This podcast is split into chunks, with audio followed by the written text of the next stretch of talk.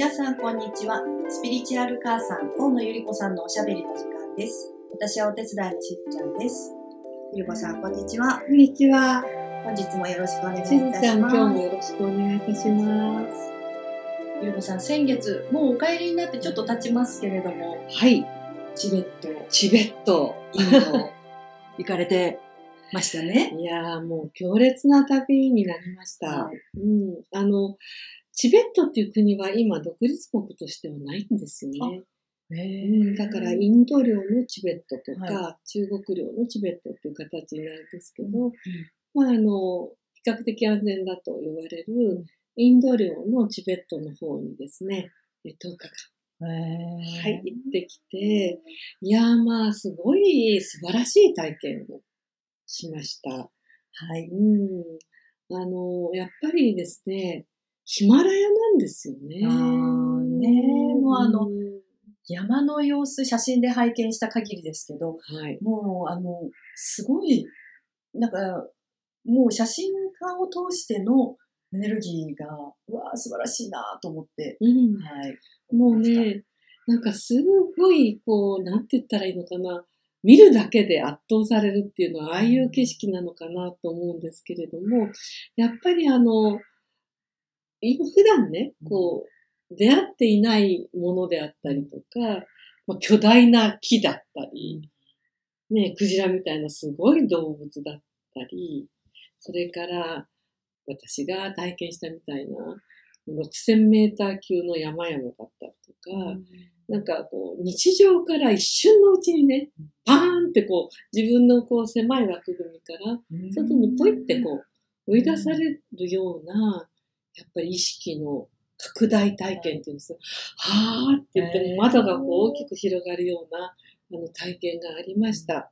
で、まあ、その上ですね、やっぱり、あの、まあ、伝統的な場所でもあり、ありとあらゆるところに、まあ、あの、チベット、まあ、密教だったり、チベット仏教っていうのは、ちょっとお釈迦様の仏教とは少し変わってはきてるんですけれども、もう、あの、そういう、なんだろうな、人々や大地にもう染み込んだエネルギーっていうものを、もう足の裏からバンバン感じて、そして、やっぱりあの、そのチベット仏教とつながる旅だったのでね、あの、ゴンパっていう呼ばれる寺院ですかね。そういうあのお寺にもいくつもこう回って、まあ、その中で瞑想もできたし、そうすると、やっぱりその肉体を持ってある場所に行くっていうのは、ね、意識はどこにでももちろん行けるから、どこともつながれるんだけれども、やっぱ肉体を運ぶことの意味っていうのをね、やっぱ今回はすごく感じました。うん、やっぱりすごく惹かれる場所とかっていうのはやっぱご縁がありまくるわけなんですよね。で、あの、今はみんなそろそろね、その卒業の時期に入ってる、地球卒業という意味ですけど、卒業のね、あの時期に入っている方たちも多いので、そうすると、大体自分がかつて生まれて、かつて天性を過ごしたところに、あの、呼び戻されて、もう一遍そこをおさらいして帰るみたいなね、あの、プログラムをほとんどの方が持ってらっしゃるんですよね。だから、あの、私はずっとチベットに行きたい行きたいと思っていて、んそしたらやっぱり、その、たまたまそういうね、あの、そうツアーを、えー、できるっていうチャンスが来て、で、あやっぱり、あの行くべくして行ったんだなっていうふうに思いました。しずちゃんは、はい。どこか、その、どうしても行きたいなと思っている国とかはい。文化とかありますか？いやーなんか、あのーヨーロッパの街並みとかを見ると、うんあの石畳だったはい。りとかを見ると、なんか、ゾクゾク、ワクワクするんですけど、うん。でも、今今だと、なんかやっぱり、なんか日本のもっとこう端っことかまで、うん。あの隅々までちょっと行ってきたいなっていう感覚が、ですね。強くなってます。うん。あの、行くべきところにはね、なんか、やっぱ行けるようなっていうのは、うん。本当そう思いましたね。だから、あの、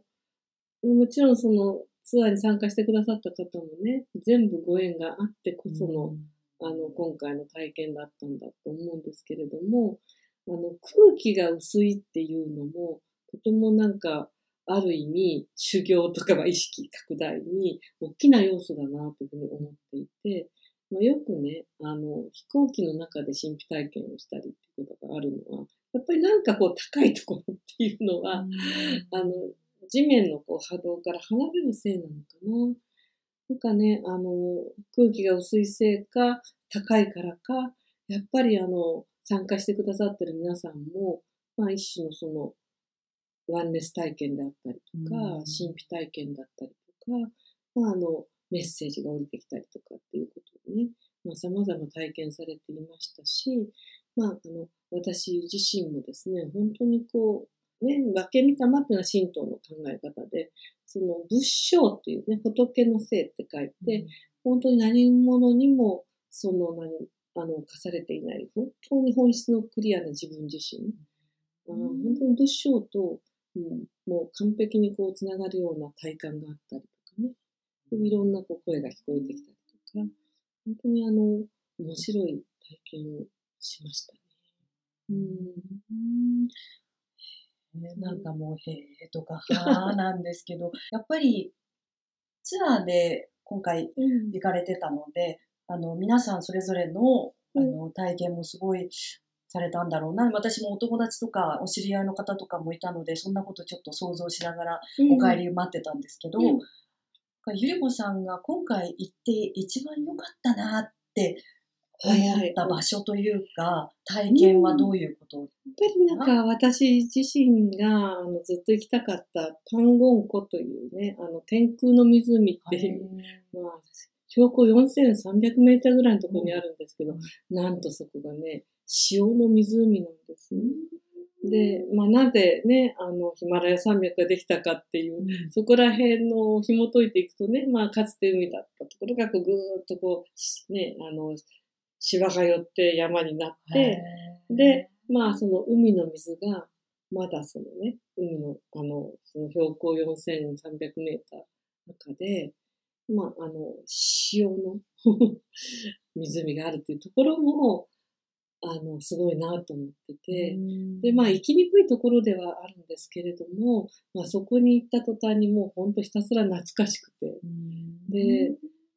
やっぱそこで一番そのなんか意識が拡大したかな。あの、それこそ寒いんですよね、真夏でもね。で、テントでみんな湯たんぽとか、そういうので、あの、毛布をかぶって寝るんですけれども、明け方ですね、そのテントの中からパンゴン湖とパンゴン湖に昇る朝日を見ていたときに、本当にまあ不思議な感覚に襲われて、まあ、永遠の今と言いますかね。まあそういう、あの、ものを体感してからですね、なんかこう自分の内側に、こうちょっと目を閉じるとその湖が満ちてくるんですよ、ね。素敵。それで、まああの、これ前にもお話したかもしれないんですけれども、私自身いつもこう胸の中に湖を持っているんですね。で、それはずっともう20年以上そうなんですけど、ここにこうクリアな湖があって、で、そのちょっとこう、ね、中心から離れると、その湖が波立ったりとか、そうするとこう呼吸を整えて、その水面、湖水がこうスーッとこう平らになると、あの、私のバランスが戻るっていう一つのバロメーターにしてたんです。